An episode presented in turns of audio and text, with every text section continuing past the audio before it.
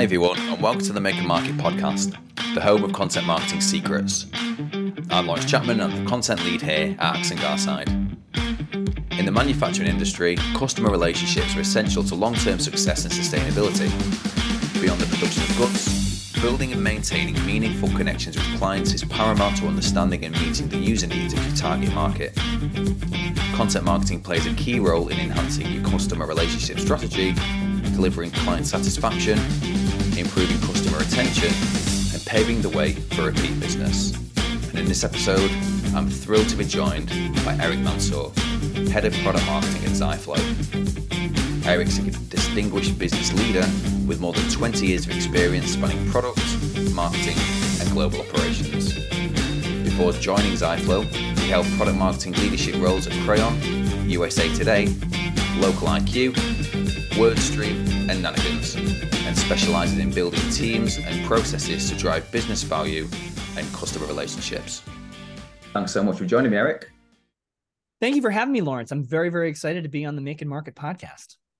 Well, so just to kind of uh, kickstart our conversation, uh, conversation on how we can use content to build customer relationships, and just quite keen to understand how manufacturers can use content marketing to showcase their business values, their personality, but most importantly, how can they use it to support the customer base? It's a great question. Uh, I find that a lot of content marketing now has become quite utilitarian. That is to say that uh, if somebody is uh, in their either home office or in, uh, in working with colleagues, working on a project themselves, they if they don't know how to do something, they have to make it look like they do to their their superiors or to to their bosses and colleagues. So they'll go online to Google or your favorite search engine and type in uh, the question that they're looking to have answered. And that's really content marketing, where you appear within the, the, the search engine results and the answer to that question that you provide to somebody for free. That is a tremendous amount of value, particularly if you, as a, a manufacturing company, have a particular take on that response, whatever it happens to be. So, really, content marketing for me starts with the customer base. What are the biggest questions that our customers are looking to answer, whether it be using our products, using our tools, whatever it is that we create? What are they looking to, to solve for? And do we have a, a, a take or a position on that particular concept that we can then create some content and share that with them? One thing I will note that the second most searched search engine on the planet after Google is YouTube. So do not neglect video as part of your content strategy and, and in ways of solving those problems, solving those, answering those questions that people may have. Because a lot of those answers are going to be coming from your customer base, the people using your tools. And then, you know, being able to translate that into 500 words or less or a, a three to five minute video is going to pay dividends, uh, in my opinion. I'm glad that you mentioned video. Uh, to be honest, um, well, first and foremost, um, you know, it is such a an important format um, that manufacturers can leverage for their content marketing strategy, but um, also it segues into what will follow. Um, you know, it, it, what will probably follow your episode as well, Erik. Uh, we've got a, a, guest coming on uh, to discuss video marketing, so that's really you know, it is a, a, critical part of any content strategy. Just having that mm-hmm. Uh, I think in manufacturing industries in particular, um, they can almost be um, a tendency to go with the more traditional routes, uh, you know, blogs, white papers, ebooks, and so oh, on. Yeah. Um, but it's super, you know, it's super important to diversify and make sure that you're getting that type of, you know, different types of content um, into your strategy. And that's not to say that blogs and white papers are a bad thing, but it demands a certain level of attention that uh, that a, a reader has to devote to it that a video viewer may not. You know I, I can basically be doing work while having the video playing in another browser window and i'm sort of listening and absorbing. Most people are multitaskers now and having a, a video based format even some of your biggest or best most well trafficked blog posts or most well trafficked white papers chunking those down into videos that you can you know produce relatively inexpensively um, will will be a massive you know and increase the reach of the content that you're looking to deliver yeah sure and even from a time perspective i guess um, i mean in, in my previous roles and and here at Axe and Garside as well just taking that um you know taking that content and almost like repurposing it into as you say, smaller digestible chunks and just working. I mean, it comes back to something that I say quite a lot. You know, working smarter, not harder. You know, if you've got a really great piece of content and you can turn it into something that can be, you know, turned into you know a script or a video and so on and so forth. You know, why not do that? People view it cheating. I don't want to get everybody hungry here, but uh, I'll roast a chicken and then I'll take the, the the chicken and I'll put it in a pot and I'll make chicken stock. I'll take that chicken stock and I'll use it to make uh, stuffing for Thanksgiving, to make gravy for Thanksgiving. Once Thanksgiving is done, all of those leftovers become hot turkey sandwiches or turkey pot pie. And then the carcass of that turkey becomes turkey stew that I can use some of the chicken stock with. And the same thing goes for content marketing. You do a great podcast with somebody, they come up with a tremendous idea double click on that and that becomes a great blog post. And then you've got a basically a sound bite or a sound clip that can uh, really you know drive drive traffic from linkedin to that blog post. Hey for more on this topic click here. You know basically everything that you're doing you're not necessarily creating leftovers but you're having the one source material be you know create a compounding effect and, and a, a ripple effect of additional content that can radiate out from that if that makes any sense. Oh yeah, absolutely. Um, as I say, big big advocate of you know content repurposing. Um, it, you know, we um, we did a a webinar um, a few weeks ago. Um, we called it driving the content, uh, almost like a content machine. Um, and, yeah. Um, I think that is a super part, a super important part of of content marketing um, and the strategies that go with it. 100. percent mm-hmm. So, um, in terms of um, customer relationships um, itself and using content to build, um, you know, you know, such such relationships, um, it's a big part of it um, is built on the foundations of trust. So, how can manufacturers use content to generate trust amongst their respective market um, and build it, you know, between the company and the target audience? So trust starts before you've even had a touch point with this particular potential customer, right? It's about ranking relatively highly on the search engine results page, even paying for those positions using uh, search engine marketing. You know, making making sure that your brand is sort of lodged in the brains of your potential target market.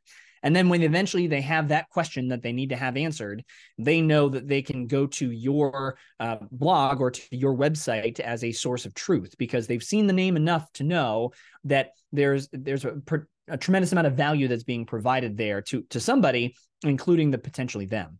And then once they become a customer, or at least where they're in the in the in the funnel, uh, the sales funnel to eventually become a customer, that's when your sales team can use that content to continue driving the conversation forward you know, Lawrence, there's nothing worse to me when I'm, you know, in market for potentially buying a whether it be a piece of software or any number of different things, to have a sales rep or a business development rep email me with just checking in. That doesn't provide me any value. So if they've learned something from my discovery conversation with them or they've they've captured some level of detail and then they can email me to check in but with you know a piece of that content that's going to make me think oh they they understand my needs. They they recognize the unique challenges that I have and they're continuing to provide me content and source it for me and deli- hand deliver it to me or e deliver it to me um, with uh, uh, with that level of detail. And then when you get to the customer side of things, that's when your customer success team or whoever your account manager is still trying to take uh, you know own control of that or own that relationship and still try to you know use the content that the team is providing whether it be through a newsletter or through one-to-one reach outs quarterly business reviews that type of thing to be able to say hey we're developing this new white white paper it's still in the in the um, in the development phase do these align with some of your challenges? Do, do these uh, uh, the, the points that we're making here? Do they address specifically what it is that you're you're working on? So you know whether it be a um, a, a reactive approach or even a proactive approach. Find your ten best customers or those you have the best relationships with, and start creating content around what it is that they're seeing in the market. Because frankly, they're the ones who have their finger on the pulse the best of your market, uh, the folks that are actually uh, purchasing your product. So I think trust is something that you know to to sum it up you know starts at the top when you're trying to just to really grow brand awareness and and and you know brand recognition all the way down to you know maintaining customer relationships and using them as a fountain or as a source of content because they they know their business better than anybody else and they are more than willing to tell you about it Yeah, sure. And that kind of, you know, it's a nice segue into what I was going to ask you next, to be honest, Erik. So, um, a big part of that, I imagine, is you know creating content that is authentic and human centric. So, um, have you got any tips for creating, um, you know, content that aligns with those principles? That, in essence, you know, creating content that your customers can truly relate to. A lot of it comes down to buyer personas or user personas. You know, the biggest difference there. I'm a product marketer, so personas are sort of my my stock and trade, my bailiwick, as it were. Um, personas, I think, are are important in that you know, it's not necessarily the job title you primarily sell to. It is the motivating factor for the reason why they buy or the reason why they use your product. So if you have a, a, a pretty well hemmed in view of your buyer personas, the, those that are actually in market that are signatories or those who are going to be buying your goods and services, or those that are using them. So in, in this case, if you're talking about children's toys, moms and dads are the buyers, but the users are the kids. You have to pay attention to both usability and sellability. Um, I think that's really where a lot of that uh, that content, that that customer voice, that you know that that human centricity comes from. What are the motivating factors for this buyer or this user? Wear that hat as you're developing that content and identifying ultimately and speaking to arguably their biggest needs, what their motivating factors are for seeking out this content and potentially, you know, being in market for your uh, for your stuff. Yeah, sure. And um, once those personas have almost been created and established, how can manufacturers go about striking the balance between creating content for a lead generation B nurturing existing customer relationships, and C striking or sorry creating relationships with prospective new customers. Yeah, it's it's all about the, the the marketing funnel. So your top of funnel stuff is going to be those things we talked about the top of the podcast, the, the, the burning questions that somebody who may not necessarily be in market for your product or service, but they certainly know that they have a problem. So they're just basically working on problem identification.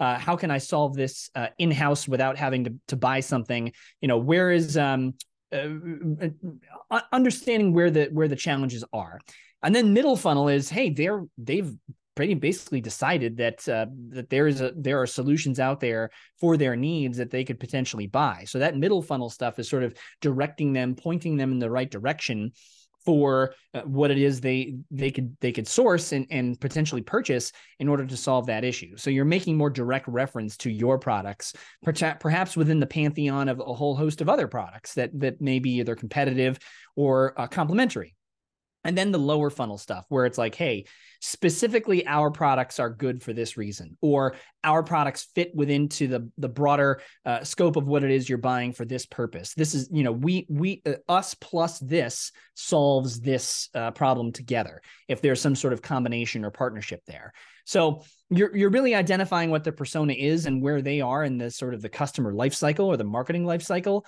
Are they identifying what it is they that they need or identifying at least the problem, uh, recognizing that they that there is a solution out there for their problem, or actually doing the hardcore research to uh, verify that this is the solution that they need to purchase. So just do that through the lens of personas, and then suddenly you've got yourself a bit of a content strategy. Sprinkle in the top of funnel stuff do a little bit of the mid funnel stuff and really empower the sales team, your account executives and BDRs with the lower funnel stuff as people are in that verification and selection process. Uh, sure. And, and how important is it for um, manufacturers to almost like apply what would be considered, I guess, like a like a consistent approach to the brand messaging to make sure that um, I don't know, uh, you know, does that you know help the the messaging obviously like resonate more with the with the target audience? Does it you know enhance that element of you know building relationships at all? A lot of it's about you know testing rinsing and repeating. So first things first come up with a content strategy whatever your strategy is for a particular year and maybe you can chunk it into quarters and stick to that so this is our content strategy you know q1 is about growth um, you know, new beginnings, a new year. Q2 is about, you know, maintaining and, and getting things ready for what could be a summer boom. Uh, boom. Q3, you know, any number of different reasons, and Q4 is about planning and anticipating what's going to happen in the next year. You know, there there could be themes there, and again, I pulled those out of nowhere but then develop those strategies on a quarterly basis and sort of you know lay the groundwork. You don't necessarily have to have introducing our q1 strategy as a blog post but you can basically you know touch upon some of those same themes throughout that quarter. And then once you've got that thing rolling you know talk to your customers about it and verify and hey are, are we are we excuse me are we saying the right things with this messaging? Are we are we hitting the nail on the head or is this way out there too esoteric too you know uh, our founders or our, our, our presidents our ceos our, uh, our our internal thoughts anecdotal evidence that we're getting from one or two customers as opposed to the the larger customer base we're trying to sell to? So a lot of it's about planning testing and really verifying with your customers. And as we spoke about earlier if you've built that level of trust and you sort of got your your your, your circle of um, customer circle of friends that you can go to on a regular basis hey hey pressure test with this with me or double check that make sure we're not crazy um, i think that's going to pay dividends particularly when you're developing and refining and honing and optimizing a content strategy. Are you ready to transform your manufacturing marketing strategy Look no further. Introducing Manufacturing Marketing Strategies for Success, your comprehensive guide to succeeding in the manufacturing landscape, brought to you by Axe and Garside. Uncover the evolution of manufacturing and its profound implications for your marketing approach, and master the best practices you need to thrive in a crowded marketplace. Learn how to elevate your brand, nurture leads into bona fide customers, and deploy powerful marketing tactics. And that's not all. Discover methods for measuring your marketing success, why inbound marketing can take your manufacturing marketing to unprecedented heights, why you really ought to th- introduce podcast marketing into your strategy, plus much more. It's essential, it's comprehensive, and it's free. Visit www.axandgarside.com forward slash manufacturing marketing guide and begin your journey to manufacturing marketing excellence. And looking at different types of content, I was like different content formats. Um, I just wanted to hone in on on two in particular. So, what role can user generated content and social proof play um, when you know manufacturing companies are creating content that's geared towards building and maintaining customer relationships? I like user generated content either at the top of the funnel, so marketing funnel. That is to say that you know it's a it's a user who is talking more broadly about their challenges and how they're looking to solve for them. So you know uh, apropos of having you know used your product or service this was my life before this and this is how i fixed my problem. So whether it be a blog post or a video any number of different things. Again provide that value at top of funnel to build that trust with your potential customer. And then the lower funnel that's when you use the types of you know whether it be review sites or you work with customers to create case studies or video based case studies testimonials where they're actually speaking uh, in in uh, full voice and with positivity about your product or service um, saying right down the barrel of a camera or to your writers that I cannot live without this product or service, and I cannot. I, there's there's no way I could move forward without using this. So that's where I think user generated content and social proof really works best is when you've got either end of the spectrum, either problem awareness or creating the the building the pain, and then actually uh, sourcing and, and solving the solution. Because I think a potential buyer wants to see you know a customer avatar or or visualize themselves uh, in somebody else that's why I always think case studies and customer testimonials should be very people centric. Um, so I think that's that's probably my answer to your question, uh, Lawrence.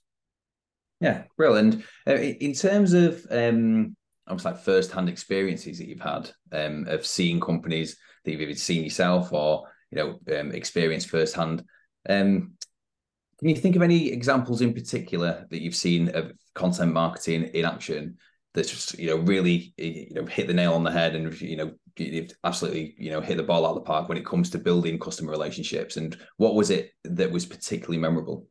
I, I will be totally upfront. I, I i sort of took a little bit of a dim view around content marketing because i had done so much work in the enterprise space for so so long that i thought okay well what which of my you know customers would actually read something like this were they to not uh, already be a customer of ours uh, and then I started working in the SMB and mid market space where so many people are trying to, you know, look to the internet to solve their problems.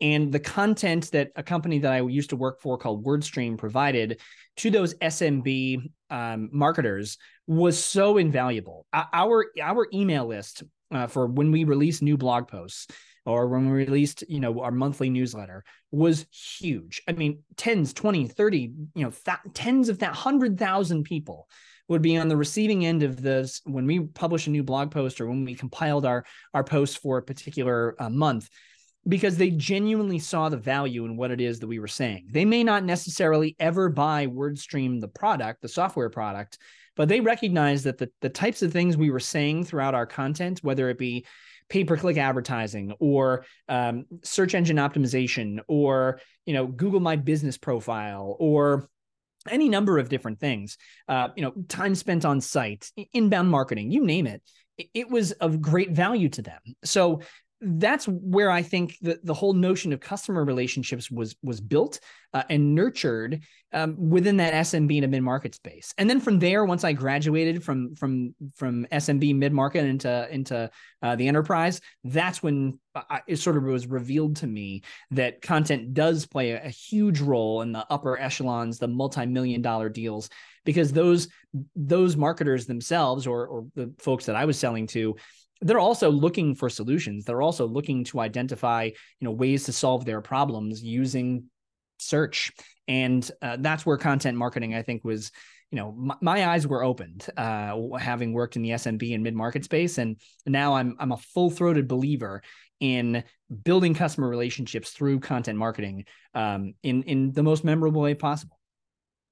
And as, as far as content is you know, so you need to obviously really make sure that you're hitting your audience in the right place. And you know, you you know, you say for instance, if you've got a company who doesn't make the most of, I don't know, um, video content, um, you know, or you know, they don't they don't publish, you know, images or you know, so on and so forth. Why would you get in touch with them or uh, you know, publish content on Instagram for for for instance?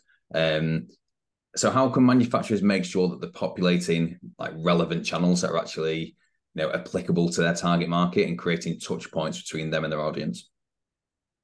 Uh, asking the question frankly i mean it, it seems absurd but you know i was just at a trade show a couple of weeks ago and you know we would frequently ask the question hey are, just out of curiosity are you on instagram? Do you see advertising from you know potential b2b uh, by you know uh, companies on on instagram what about what about linkedin is X still a thing? Do people actually post things on X anymore? What about Facebook? Uh, is TikTok a thing for you or for, for your, um, would that influence you in any way?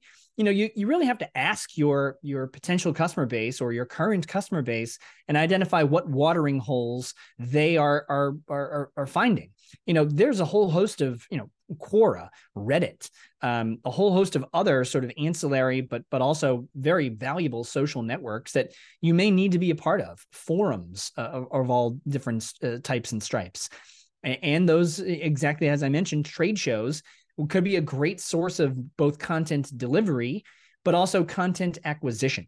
So one thing that I'm doing at Ziflow is you know, we'll go and we'll sort of parachute into some of these in- industry events, Adobe Summit, the Henry Stewart Creative Operations events, and we'll shoot videos, sort of person on the street or Vox Populi videos, asking our targeted audiences questions specifically about what it is they're trying to solve for. So it's that social proof. It's that, you know, answering the questions that people are dying to know the answers to. Hey, that person's just like me. They're having the same problems I have.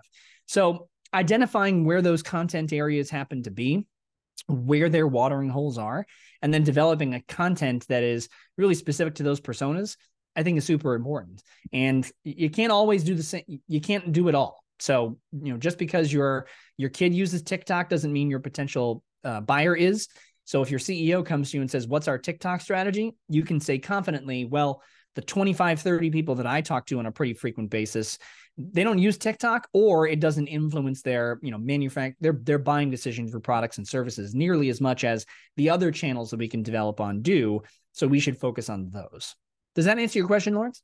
Absolutely. Yeah. So um just to kind of round things off, to be uh, to be honest, Erik, it's been a you know a great conversation. Really enjoyed it. Um, last thing from me. So I was just wondering how manufacturers can ensure the ongoing value um, post conversion. Um, and specifically, what types of content can be used to maintain customer interest, reduce churn, um, and also foster customer retention? Those are the the bread and butter of what I would consider customer marketing. So, how do you identify content? How do you you know put together a content strategy to turn customers into advocates, into sort of um, enthusiasts or evangelists for your for your product some of that is listening not just telling so you know convening sort of a um, a, a, virtual or in-person sort of customer get together or in doing a roadshow and really showing showing the customer what it is that you're looking to achieve over the next two to three to four quarters from a development perspective. Hey here's here's what we're working on. And it may not necessarily be your product roadmap but it could be hey exposure to executives or you know learning and understanding about you know what it is those customers are dealing with. And then talks about hey here's what we anticipate. Again not opening the books not showing you know the board presentation but saying hey here's what we're seeing to growth in certain areas certain sectors. And that is of, of great interest to a lot of customers. So listening to what they have to say and then telling them what you know we think you think they would like to hear increases the partnership aspect. It becomes less about a an invoice they pay every month or every quarter or every year. It becomes more about a well gosh, they genuinely seem to care about me. They're developing new products and solutions for me. They're listening to what I have to say. They're seeking out my opinion in in, in that I have one. And then they're being a little bit more forthright than perhaps other companies, other vendors I work with about what it is that they're doing, whether it be areas of expansion whether it be opening a new factory whether it be you know developing uh, in other parts of the world uh, developing nations and otherwise. I think that really goes a long way to developing that customer to advocate advocate to enthusiast or evangelist because they feel like they're more part of a partnership conversation as opposed to simply a, a vendor buyer relationship if that makes any sense. Absolutely. Erik thank you so so much for your time. That was absolutely you know amazing chat. So um, all I can say is all the very best for the rest of 2023. Can't believe we're going into December already, and um, obviously 2024 as well. Lawrence, the pleasure was all mine. Thank you so much for having me on the podcast, and uh, can't wait to hear it when uh, when we publish it. Thanks very much, Erik. We hope you enjoyed this episode of the Make and Market podcast. Please leave a review on Spotify or Apple Podcasts and share the show to help more manufacturers like you enhance their marketing strategies. If you're interested in joining me as a guest, please contact me at lawrence.chapman at axandgarside.com. Don't forget to explore a wealth of manufacturing content on our website, www.axandgarside.com, and join our live LinkedIn webinar, Marketing Rev Up, hosted by our Head of Marketing, Rob White, every other Wednesday. For the latest updates, hit the subscribe button on your chosen platform and stay tuned for more upcoming episodes.